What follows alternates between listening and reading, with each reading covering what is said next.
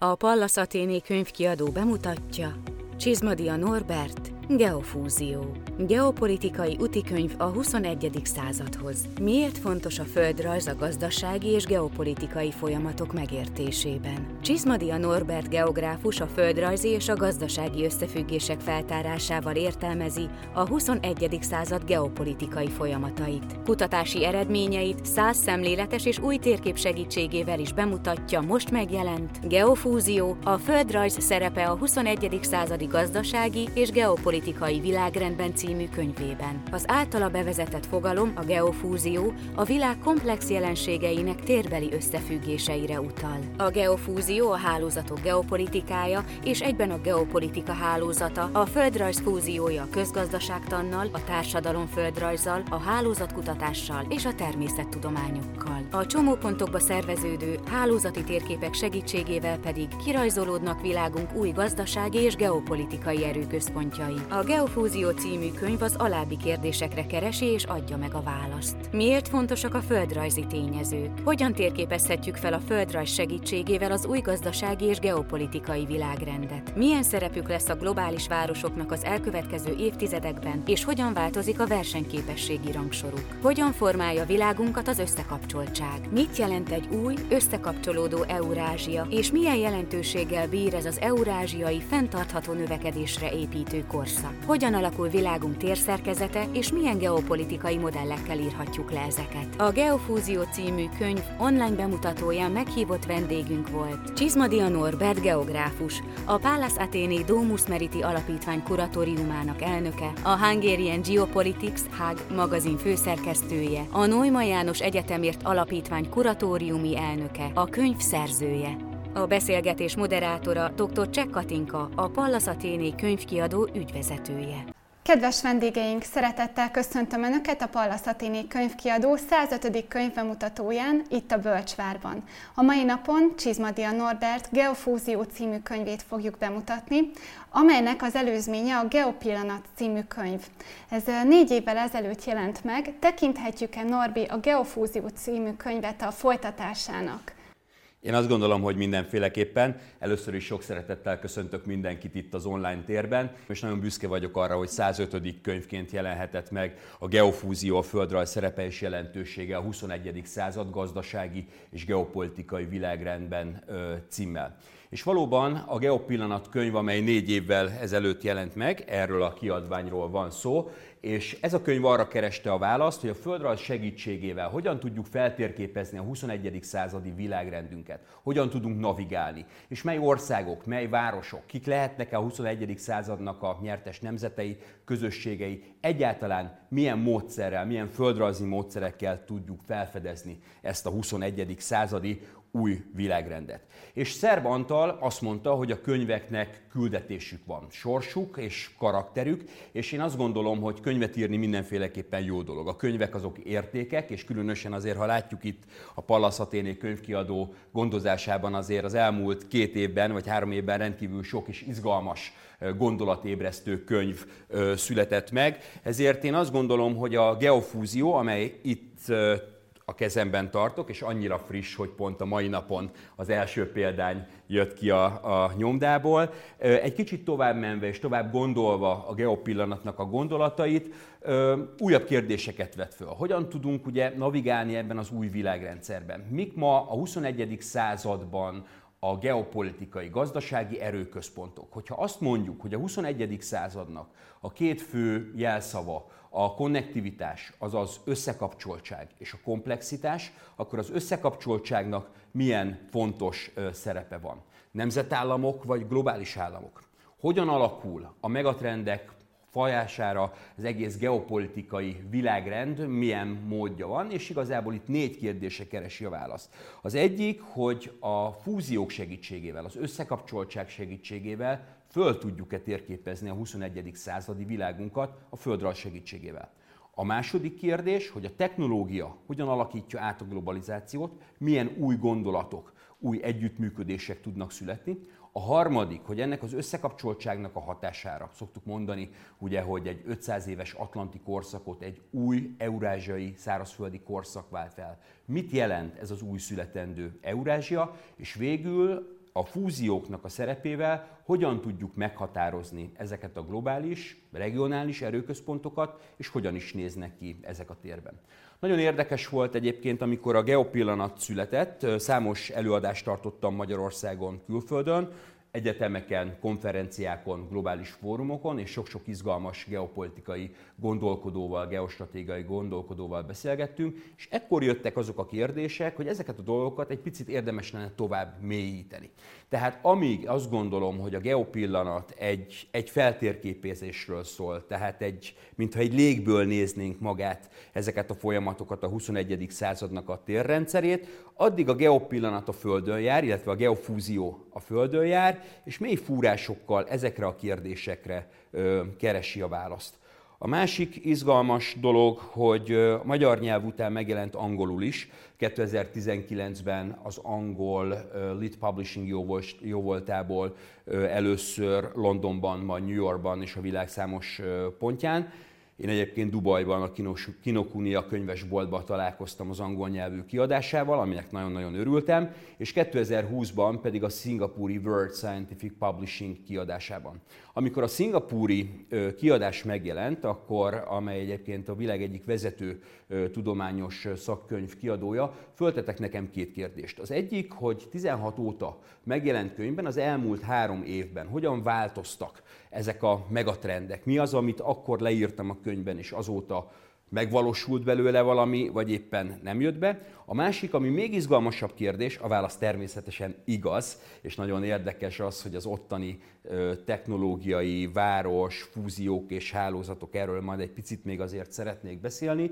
A másik kérdés pedig az volt, hogy nem mint angol szerzőként, hanem Magyarországról, egy magyar geográfusként, magyar geopolitikai szemszögből hogyan látom a 21. századi geopolitikai gondolkodásmódot, és hogyan is néz ki ma a 21. századi világunk, úgyhogy egy speciális epilógust tartalmaz ennek a szingapúri könyvnek a kiadása.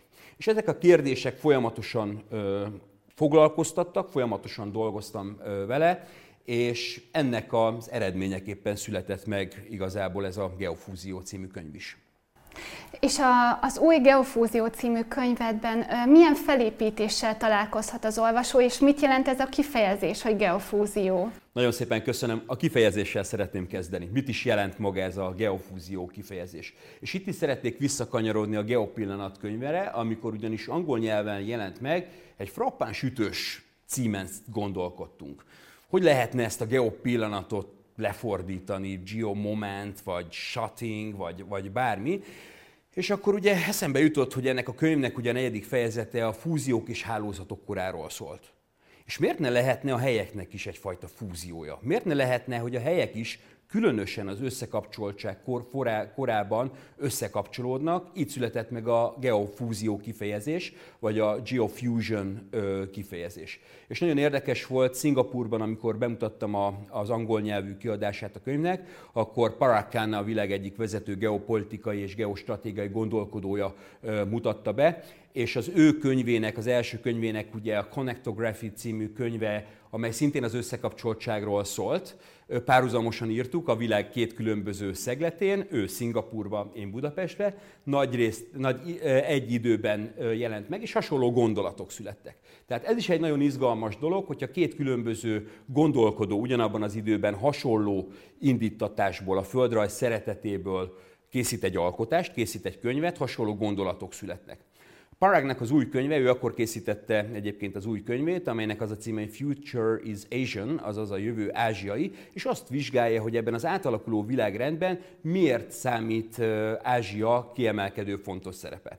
Hogyha tehát Parag a könyvében, a Future is Asian könyvében Ázsia szerepével ö, foglalkozik, én az összekapcsoltság korában európai szerzőként, akkor talán ennek a könyvnek mondhatnánk azt is az al címjeként, talán az angol verzióban így is fog szerepelni, hogy The Future is Eurasian, azaz a jövő eurázsiai. Pont azáltal az összekapcsoltság miatt. Tehát itt született a geofúzió kifejezés. A geofúzió, amely különösen a geopolitikában, fúziók és hálózatok korában jelenti egyrészt a hálózatok geopolitikáját, és egyben a geopolitika hálózatát egyben. A könyv az négy fő fejezetre épül föl. Az első fejezet az azt taglalja, hogy a földrajznak és a geopolitikának milyen kapcsolatrendszere van, hogyan épül föl. Egy kicsit a geopolitikának, amely nagyjából egy 100-120 éves tudományról beszélünk, a történelmét veszi végig. A második fejezet, vagy nálam ugye a harmadik fejezet, de a második fő pillér azt vizsgálja, hogy a földrajzi tényezőkön és geopolitikai tényezőkön keresztül hogyan tudjuk meghatározni az egyes nemzetek és az országoknak a szerkezetét.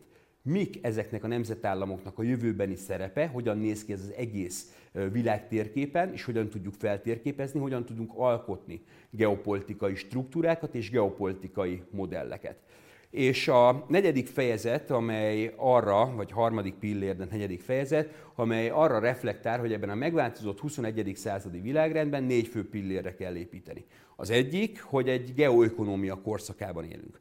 A másik, hogy a technológia, a globalizáció egy új korszakába lépett, a technológiának a korszakába, a technológiának milyen szerepe van, és hogyan változtatja meg az egész világunkat. A harmadik a nemzetállamok mellett a globális városoknak a fontossága. A globális városok, amelyek a 21. század erőközpontjai, de látni fogjuk majd, hogy itt a koronavírus járás hatására beigazolódott az a tény, hogy a nemzetállamoknak igenis fontos szerepe van. Sőt, a nemzetállamok korát éljük, azokon belül pedig a globális városok összeköttetésben más spotokkal, hotspotokkal, más globális városokkal egy teljes hálózatot adnak.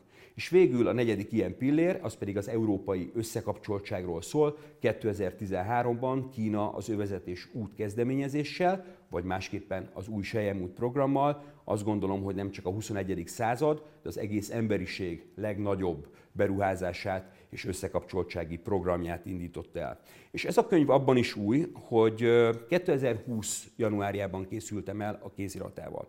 Párhuzamosan készítettem egyébként magát a PhD disszertációmat is, úgyhogy aki PhD-zett, azt tudja, hogy sok éjjel eltöltött, álmatlan éjszakával, bár a kutató kíváncsiságának a, a kimerítetetlen forrásával mindig volt egy újabb és újabb fajta inspiráció, és szintén párhuzamosan, amikor leadtam magát a PhD dolgozatot, történt egy olyan dolog, amivel nagyon nem is számoltunk, ez pedig a koronavírus járványnak az elterjedése. Ennek a könyvnek egyébként az egyik fő küldetése és célja, hogy egy összekapcsoltsági, általam úgynevezett geofúziós térképen hogyan tudjuk leképezni a világot. És 2020 márciusából, amikor Ázsiából, Európába, Európából, Amerikába, majd Dél-Amerikába, Afrikába és különböző területekre a koronavírus járvány elkezdett terjedni, akkor teljesen érdekes volt, hogy a koronavírus járvány terjedési térképe az egy az egybe lerajzolta és kirajzolta az általam korábban megalkotott geofúziós világtérképet, aminek természetesen egyetlen egy oka van, hogy a vírus az utazási mintázatokat követte, és szemben korábbi más vírusokkal globálissá vált, és az utazásoknak köszönhetően ugye írtam is a végén, és ez egy új fejezet egyébként szintén epilógusként, hogy a járvány, amely megváltoztatta a világot, illetve kérdés, hogy hogyan változtatta meg ezt az egész világunkat, különösen földrajzos szemszögből, azt vizsgálja, hogy például Frankfurt, Milánó vagy Párizs reptere sokkal közelebb van a kínai repterekhez, akár Peking repteréhez, mint például akár Indonézia vagy Tájföldnek a repülőtere. És természetesen azért ez egy érdekes téma, amit, amiről érdemes lenne majd még beszélgetnünk, megnézni azt, hogy mi változott ugyanúgy a könyvnek a, a megírása óta.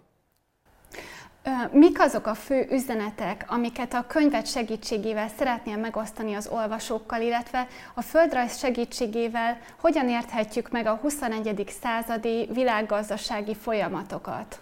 A könyvnek az elején található egy, egy bevezető és egy előszó magáról a könyvnek a születéséről, és amikor elkészültem a könyvvel, akkor készítettem egy összefoglaló ö, írást, amelynek az volt a címe, hogy 21 tétel a 21. századhoz amely igazából pont ezt az egész 21. századi világunknak, a világrendnek a, a fő téziseit tartalmazna. Most nem szeretném mind a 21-et felsorolni, de azt gondolom, hogy azért a fő pontok. Egyrészt, hogy egy több központú világrendben élünk. A másik az, hogy a geoökonómia korában élünk, tehát nem háborúkról, hanem a zárt piacokért, gazdasági szabályozásokért történik ez az egész geopolitikai összekapcsoltság és, és, és verseny. A harmadik ugye a globális városokkal kapcsolódóan, hogy egy új reneszánsz korszakban élünk. Tehát hasonlóan, mint a reneszánsz időszakban, városállamok, városok közötti együttműködések, kereskedelmi folyosók, sejemutak, kapcsolatok, és természetesen ugyanúgy, hogy a vírusok és a járványok is részesei voltak ennek a kornak. A következő érdekes dolog, hogy a földrajzra rájöttünk arra, hogy egyre nagyobb szükség van. És hogy ahogy egyébként a Get Abstract könyv összefoglaló csapata is írta, bárhol élsz, bárhol laksz, a földrajz igenis számít. Úgyhogy én nagyon büszke vagyok arra, hogy 2020. októberében szerepelhettem egy TEDx előadással, amelynek az volt a címe, hogy a térkép, amely megváltoztatta a világot, és én azt gondolom, hogy ha van erre lehetőség, szerintem nézzünk meg egy rövid részt ebből az előadásból, ugyanis ez a TED előadásom nagyjából a könyvnek a gondolatai épült. Arra a több pólosú világrendre, arra az összekapcsoltságra, arra a komplexitásra, arra a térképek fontosságának a rávilágítására, amelynek ugye a végén van egy nagyon izgalmas ö, epizód, egy, egy kis rész, amely azt mondja, hogy a térképek azok olyanok, mint az írástudás. Ha tudunk olvasni a térképeink között, akkor tudunk írni és olvasni, és ezáltal megérthetjük a 21. század legkreatívabb és legizgalmasabb vizuális nyelvét, azt a világot, amelyet a térképek jelentenek. És ezen az ábrán egyébként pont az látszik, hogy ahogy a részecskékből szépen összeáll az egész egy képé, és ezek a képek, ezek a térettségek, régiók, városok, országok hogyan tudnak összekapcsolódni a 21. században. Egy szemüvegen keresztül nézzük a világot.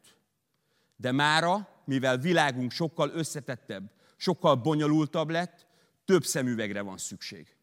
És azt gondolom, hogy ennek az egyik eszköze, sőt nyelve a térkép. És a 21. század egyik legfontosabb, de számomra mégis legkülönlegesebb nyelve a térképek jelentik. Gyerekkorom óta rajongok a térképekért, és szerencsésnek mondhatom magam, hogy földrajzzal foglalkozom. A legfontosabb feladatom pedig az, hogy a térképek segítségével láthatóvá tegyük a világ rejtett összefüggéseit. Ma a fúziók és hálózatok világában élünk, ahol a két legfontosabb password az összekapcsoltság és a komplexitás. Fúziók és hálózatok. Fúziókat természetesen találunk az építészetben, találunk a divatban, vagy találunk a gasztronómiában. A gasztronómiában, amikor azt mondjuk, hogy a keleti ízek találkoznak a nyugatival, vagy találkozhatunk a zenével. És természetesen ezek az új fúziós térképek, hálózati térképek, kapcsolati térképek már nem feltétlenül csak földrajzi helyeket, de például zenei irányzatokat is mutatnak. Nézzük meg a világ zenei térképének, földrajzának területi és hálózati összekapcsoltságát. Trip-hop és hip-hop, tango és elektronika, népzene és világzene, fúziós világzenei műfajok, a Mali blues-tól, az etió jazzen, a tájfánkon án, csupa új, izgalmas műfaj születik a fúziók és a zenei stílusok segítségével. De ugyanezt a fúziós térképet, összekapcsoltsági térképet kapjuk, hogyha a 21. század legfontosabb geopolitikai programját ábrázoljuk a térképen. Az övezet és útkezdeményezés, vagy új Sejemút program, amelynek lényege, hogy Ázsia legkeletebbi részét összekapcsolja Európa legnyugatibb részével.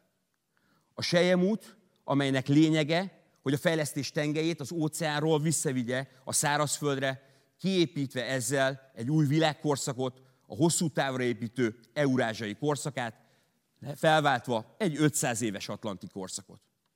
A Sejemút, amely hálózatokból, kapcsolatokból, infrastruktúrális fejlesztésekből, logisztikai központokból, kikötőkből, tudományos, oktatási, kulturális, gazdasági és kereskedelmi együttműködésből szól, amely a legfontosabb kapcsolódási pontokat, a városokat és a hábokat köti össze. Mert a városok a 21. század új erőközpontjaivá váltak. És ha megnézzük azt a világtérképet, amely a legfontosabb kapcsolódási pontokat mutatja be, azt a világtérképet, amelyen a tengeri kereskedelmi útvonalak, az internet alatti kábelek, infrastruktúrális hálózatok, autópályák, vasúthálózatok, repülőgéphálózatok találhatóak, és erre rátesszük a városok és a globális városok jelentőségét, kapjuk meg azt a fúziós térképet, amelyet a 21. század geofúziós térképének nevezek. Geofúzió a helyek és a földrajz fúziója. A geofúzió, amely egyaránt jelenti a geopolitika hálózatát és a hálózatok geopolitikáját egyben. Egy új reneszánsz korban élünk. Akár csak a reneszánsz korban városok és városállamok, kereskedelmi folyosók, kereskedelmi útvonalak, technológiai robbanás, és természetesen baktériumok, vírusok és járványok. És talán nem is csodálkozunk már azon, hogyha a koronavírus globális terjedését elkezdjük térben vizsgálni, ugyanezt a térképet kapjuk, amely a geofúziós térképek jelentenek. Utazási minták, kapcsolatok és hálózatok sokasága. Mi az, ami számodra is nagyon meglepő eredményt hozott a, könyv elkészítése közben? A könyv kutatása során én három dolgot kezdtem el vizsgálni. Egyrészt nagyon érdekelt a földrajzi és geopolitikai tényezők vizsgálata. Mit jelent ez?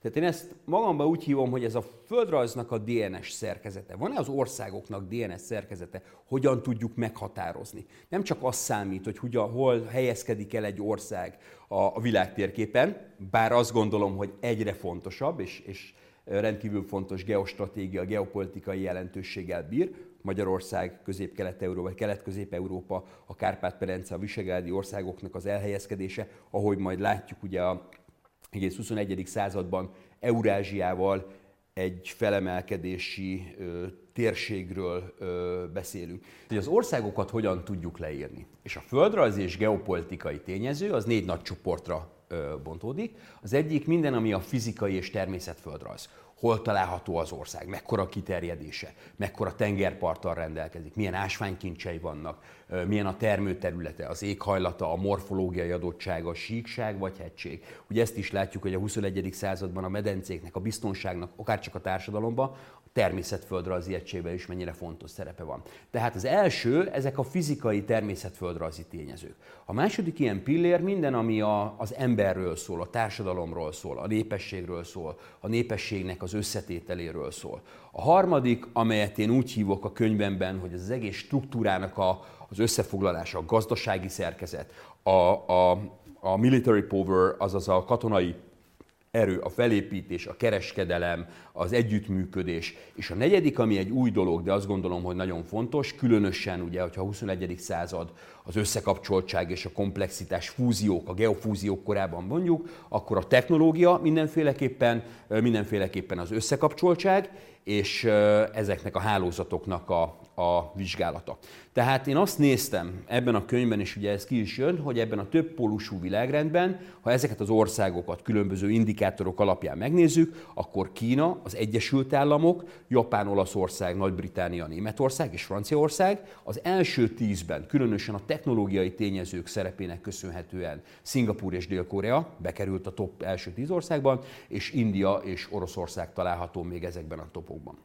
A másik ilyen fontos téma, amit a kutatásomnak a részeként tekintettem, hogy ha a technológiai tényezőkből indulunk, és azt gondoljuk, hogy a 21. században az összekapcsoltságnak mennyire fontos szerepe van, akkor a globális városoknak a sorrendje, ugye mindig azt láttuk, hogy New York, London és Tokió, a három fő globális város, ha új típusú versenyképességi tényezőket vizsgálunk, mint például a biztonság, a digitalizáció, az okos városok, a fenntarthatóság, mennyire családbarát egy város, mennyire élhető egy város. Tehát sok-sok új olyan tényező jött és született meg, amely azt gondolom, hogy egyre fontosabb, akkor egy új típusú város versenyképességi rangsort tudunk felállítani. És ebben az új típusú városi versenyképességi rangsorban, amely természetesen az összekapcsoltság, a pénzügyi, kulturális, kereskedelem, gazdasági potenciától kezdve minden benne van, Szingapúr az első. A második ugye a Gyöngy folyó deltája Kína déli részén, ugye Shenzhen, Hongkong, Kanton térsége, amely egy, ugye szintén egy nagy megapoliszt alkot. Az első hétben található Shanghai. Benne van Seoul, benne van Tokió, és természetesen New York, London és Párizs található, és még Peking is ide sorolható. Ami nagyon érdekes ennek a kutatásnak az eredményeképpen, amely egyébként 2017-ben jelent meg, egy évvel később a GLL kihozott egy új globális városi versenyképességi rangsort, 320 indikátort vizsgálva hasonló eredmény született. A harmadik ilyen nagy téma vagy kutatás, ami azt gondolom, hogy fontos, ez az egész eurázsiai összekapcsoltság, az új sejemút elindítása, amely kereskedelmi, gazdasági, pénzügyi, digitális, egészségügyi, zöld együttműködésről szól, hogyan tudja átalakítani az egész eurázsiai kontinens. És ha abból indulunk ki, hogy a 21. századi összekapcsoltság, amelyen a térképeinken jelenítjük meg a tengerei útvonalakat, a vasútvonalakat, a csővezetékeket, a repülőgép összeköttetési hálózatokat, tudományos együttműködéseknek a hálózatát, autóút hálózatokat, tehát azokat a vonalakat, amelyek összekötnek különböző tereket, és erre rátesszük a globális városokat, akkor születik meg az az új világtérkép, az általam megnevezett 21. századi geofúziós világtérkép, amely kirajzolja ezeket az erőközpontokat, Kínától, Dél-Koreán, Szingapúron, Közép-Ázsián, az Arab félsziget, ugye az Egyesült Arab Emírségeknek, Dubaj, Abu Dhabi központtal, Európában. Tehát, hogyha az űrből, az univerzumból nézzük a térképünket, akár a NASA-nak a különböző éjszakai légifelvételnél egyébként, ahogy a könyvnél is, a borítóján is található, nagyon szépen kirajzolódnak ezek a gazdasági erőközpontok és csomópontok. Így egyetlen egy feladat maradt, hogy ennek a fúziójaként hogyan tudjuk fölépíteni azt a 21. századi új geopolitikai világrendet. A könyv általi térkép, amely ugye a geofúziós térkép, ami megszületett, ugye azt látjuk, hogy van egy nagy eurázsiai kontinens, egy összekapcsolódó, születő, de összekapcsolódó eurázsiai kontinens, Amerika, Észak-Amerika, és a globális délnek a három kicsi szigete, ugye Dél-Amerikában, Afrika egy-egy erőközpontjával és csomópontjával, illetve Ausztrália és Új-Zéland. És ahogy a legelején említettem, ahogy azt mondta ugye Szerbantal is, hogy a könyveknek karakterük van, sorsuk van, történetük van, számomra nagyon izgalmas volt, hogy könyvnek az elkészülése után elkezdett élővé válni a könyv. Elkezdett élővé válni abból a szempontból, hogy a koronavírus járvány teljesen felülírt mindent, ugye ami azt jelenti, hogy a történelem menete nem változott meg, hanem inkább felerősítette ezt a trendet. Nagyon érdekes volt például áprilisban vagy májusban olvasni különböző geopolitikai gondolkodókat, akik azt mondták, hogy egy új világrend veszi kezdetét. Én azt gondolom, hogy ez a világrend ez már elkezdődött 2013-ban azzal, hogy a technológiai cégek, az Apple, a Google, az Amazon átvették a legfontosabb cégeknek a ranglistáját a korábbi olajipari, vagy épp a Coca-Cola vállalattól, tehát egy technológiai nagy robbanás és forradalom vette kezdetét, másrésztről pedig 2013-ban Kína által elindított övezetés út kezdeményezés egy új sejemút elindítását kezdte meg, amely az összekapcsoltságra építve egy új eurázsiai korszakot indult el. És milyen érdekes, ugye azt mondjuk, hogy az atlanti korszak, amely Kolumbusz utazásával kezdődött, azt látjuk, hogy 2020-ban, amikor az amerikai Egyesült Államokban Kolumbusz szobrokat borogattak le, nem is értem, én azt gondolom, hogy szimbolikusan ez a lezárása, úgy, hogy természetesen korszakokat nem tudunk takra kijelölni, hogy mikor indul el, tehát van egy átmeneti korszak, de azt gondolom, hogy a koronavírus járvány inkább felerősítette ezeket a dolgokat. A legfontosabb dolog, ugye, hogy amit az előbb is említettem, elindult ez az egész új világrend. Ha egy mondatot kell kiemelni, vagy egy képet a könyvből, akkor ez a 21. század geofúziós térképe lenne az, amelyet a járvány terjedése egy az egybe lekövetett. És a 2020-as év volt az, amikor az emberek a mindennapokban elkezdték érezni, ennek az egész új világrendnek, az új értékeinek a fontosságát.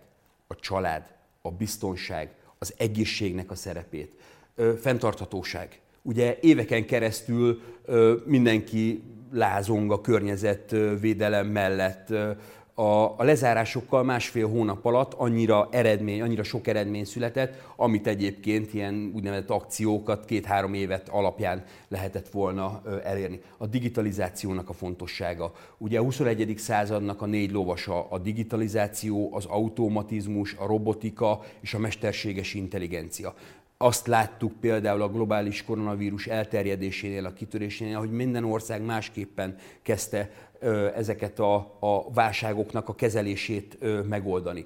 Dél-Kelet-Ázsiában, ahol egy teljesen más pragmatikus gondolkodás van, egy más társadalmi beágyazottság van, sokkal erősebb a, a, a, a mesterséges intelligenciának a szerepe, a nyomonkövetés, a, a technológiai ö, mozgásnak a, a mintázata teljesen más, de azt gondolom, hogy a 21. századnak az elején a gyorsaság rendkívül fontos. Tehát azok az országok, amelyek gyorsan, így többek között az első hullámban Magyarország is rendkívül gyorsan tudott reagálni, így nagyon meg tudtuk fékezni ezeket az eredményeket. A koronavírus elvilágított arra, a nemzeti kormányoknak mennyire fontos szerepük van, a nemzeti államoknak mennyire fontos szerepük van. A koronavírus rávilágított arra, hogy a, a fogyasztásnak a, a csökkenése, a fenntarthatóságnak a kérdése. És a fenntarthatóság számomra inkább egyensúlyt jelent. Tehát amikor azt mondjuk, hogy ez az egész új világrend, amely elindul, én azt gondolom, hogy egy életközpontú világrend megszületésének vagyunk a tagjai, amelyben az értékek, a család, az egyensúly,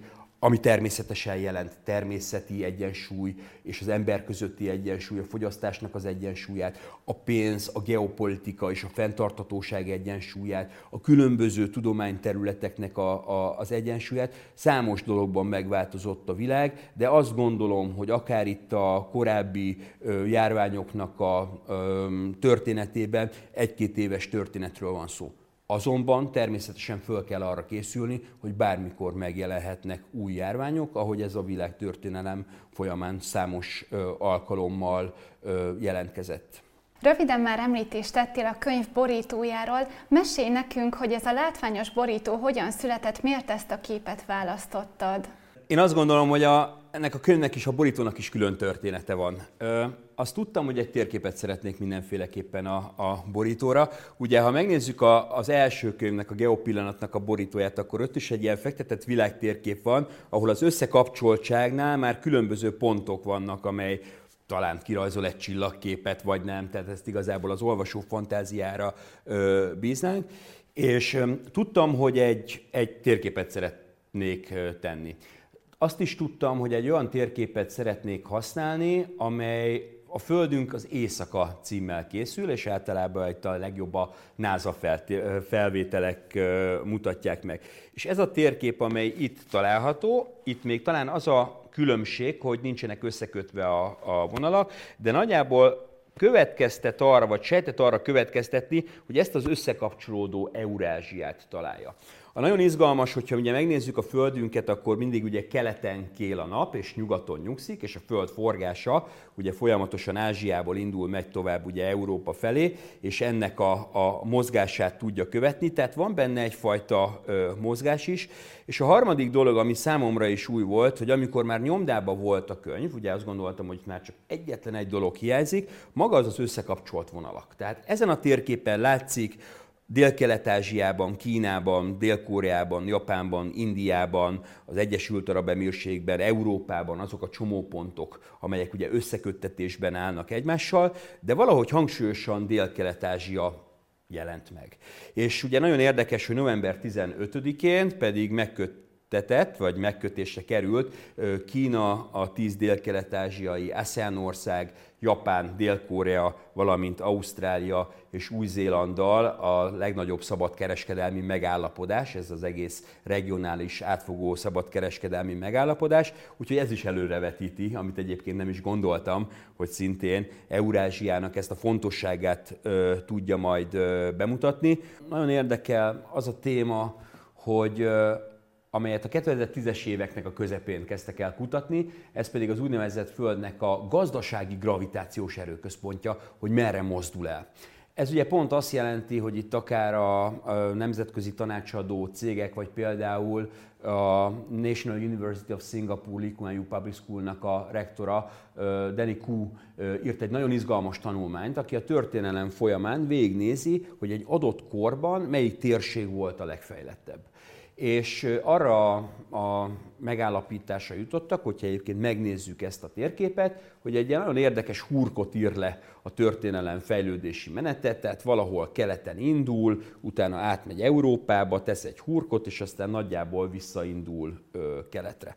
Ugye Danny Kuhn-nak is a, a kutatási eredménye azt bizonyította, hogy 1980-tól Földünk gravitációs erőközpontja, mint egy 9000 kilométert az Atlanti óceán közepétől indult el, és nagyjából Kína fele tart. Ami azt gondolom, hogy rendben is van, azonban ha megnézzük azt a térképet, és ezen a gömb térképen talán jobban is látszik, hogyha azt vizsgáljuk, hogy a történelmi időkben hol voltak a Föld gravitációs előközpontok, azaz hol voltak a civilizációs központok, Indiában, bocsánat, Kínában, Indiában, Mezopotámiában, az ókori Görögország, majd a római birodalom, a reneszánsz időszakával ugye Olaszország, a földrajzi felfedezésekkel Spanyolország, Portugália, Hollandia, majd később Nagy-Británia, a 19. században, a 20. század Amerika évszázada volt, és először a keleti parton New Yorkkal, majd a szilíciumvölgy, San Francisco, Los Angeles és a szilíciumvölgy megszületésével az amerikai Egyesült Államok nyugati részén, párhuzamosan ugye az ázsiai kis tigrisek felemelkedése, Japán, Szingapur, Dél-Korea, Malázia és Hongkong, és nagyjából azt látjuk, hogy visszaért Kínába, ugye Xi'anból a Sejemút kiinduló pontjaként, tehát ha más perspektívába, és például ebben a perspektívában nézzük ezt a térképet, akkor azt látjuk, hogy a világ történelem folyamán ez a nagy 5000 éves kör, ez egybeért, és ez az egész gravitációs erőtér, attól függ, honnan nézzük a térképet, Európából keletre mozdult. Kínából viszont nyugat felé halad, ugyanúgy, ahogy a Földnek a természetes forgása. Van-e olyan dolog, ami mostanában foglalkoztat a könyvet kapcsán, milyen trendeket látsz, és vannak-e olyan könyvek a nemzetközi könyvpiacon, ami kapcsolódhat a te könyvedhez is? Nagyon érdekes, ugye tekintettel arról, hogy egy, egy nagyon-nagyon friss és ma megjelent könyvről beszélünk. Én azt gondolom, és maga a készítéssel folyamán is azon gondoltam, hogy, hogy ez talán trilógia része. Tehát az első része ugye a geopillanat, a második a, a geofúzió, ugye angolul uh, geofusion 2.0, azaz 2.0, és ott az is egy kérdés, hogy ugye SIO2, ugye, tehát hogy a, a technológiának a szerepe ö, mennyire fontos, de ugye a könyvben is ö, rájöttem arra, hogy különösen itt a fúziók kapcsolatában és a koronavírus járvány még jobban ráerősített erre, hogy a tudományban is egyfajta új hálózati és fúzionális átalakulás van. Egyrésztről a kutatások rávilágítottak arra, hogy a legizgalmasabb térképet már nem földrajzosok készítették a globális koronavírus járvány terjedésével kapcsolatban, hanem fizikusok és hálózatkutatók. A fizika szerepét át fogja venni a biológia. Tehát én azt gondolom, hogy itt a biológia, a fizika, a földrajz, mint természet, vagy az angol száz országokban társadalomtudomány, a közgazdaságtan, a történelem kapcsolatával egészen új, izgalmas területek vannak és decemberben magyar nyelven is itt, akár például a, a Pabusz könyves ö, polcáról nézve, ugye ez a fantasztikus könyv, amelyet pont egy évvel ezelőtt, a karácsony előtt mutattunk be, az emberiség jövője, amely a technológiáról, a globális civilizációról, vagy geocivilizációról és Kína megújulásáról szól, új értékrendek, ugye Mandy Pry-nek az értékirány, cím, értékirány tű című könyve. Vagy most jelent meg Jared Diamondnak a könyve, az új könyve magyar nyelven, ugye Zűrzavar címmel. Ő a Háborúk, járványok, technikák című művében kezdte azt megvizsgálni biológusként a történelem menetén végigmenve, hogy hogyan alakult ki a bolygónk. És az új könyvében is azt nézi, hogy különböző államokkal, Japán, Ausztrália, Finnország és más országok, országoknak a történelmi és földrajzi ö, történetén keresztül biológusként hogyan változnak, mennyire ellenállóak, és az egyes országok hogyan képesek szembeszállni a különböző történelmi vagy más válságokkal.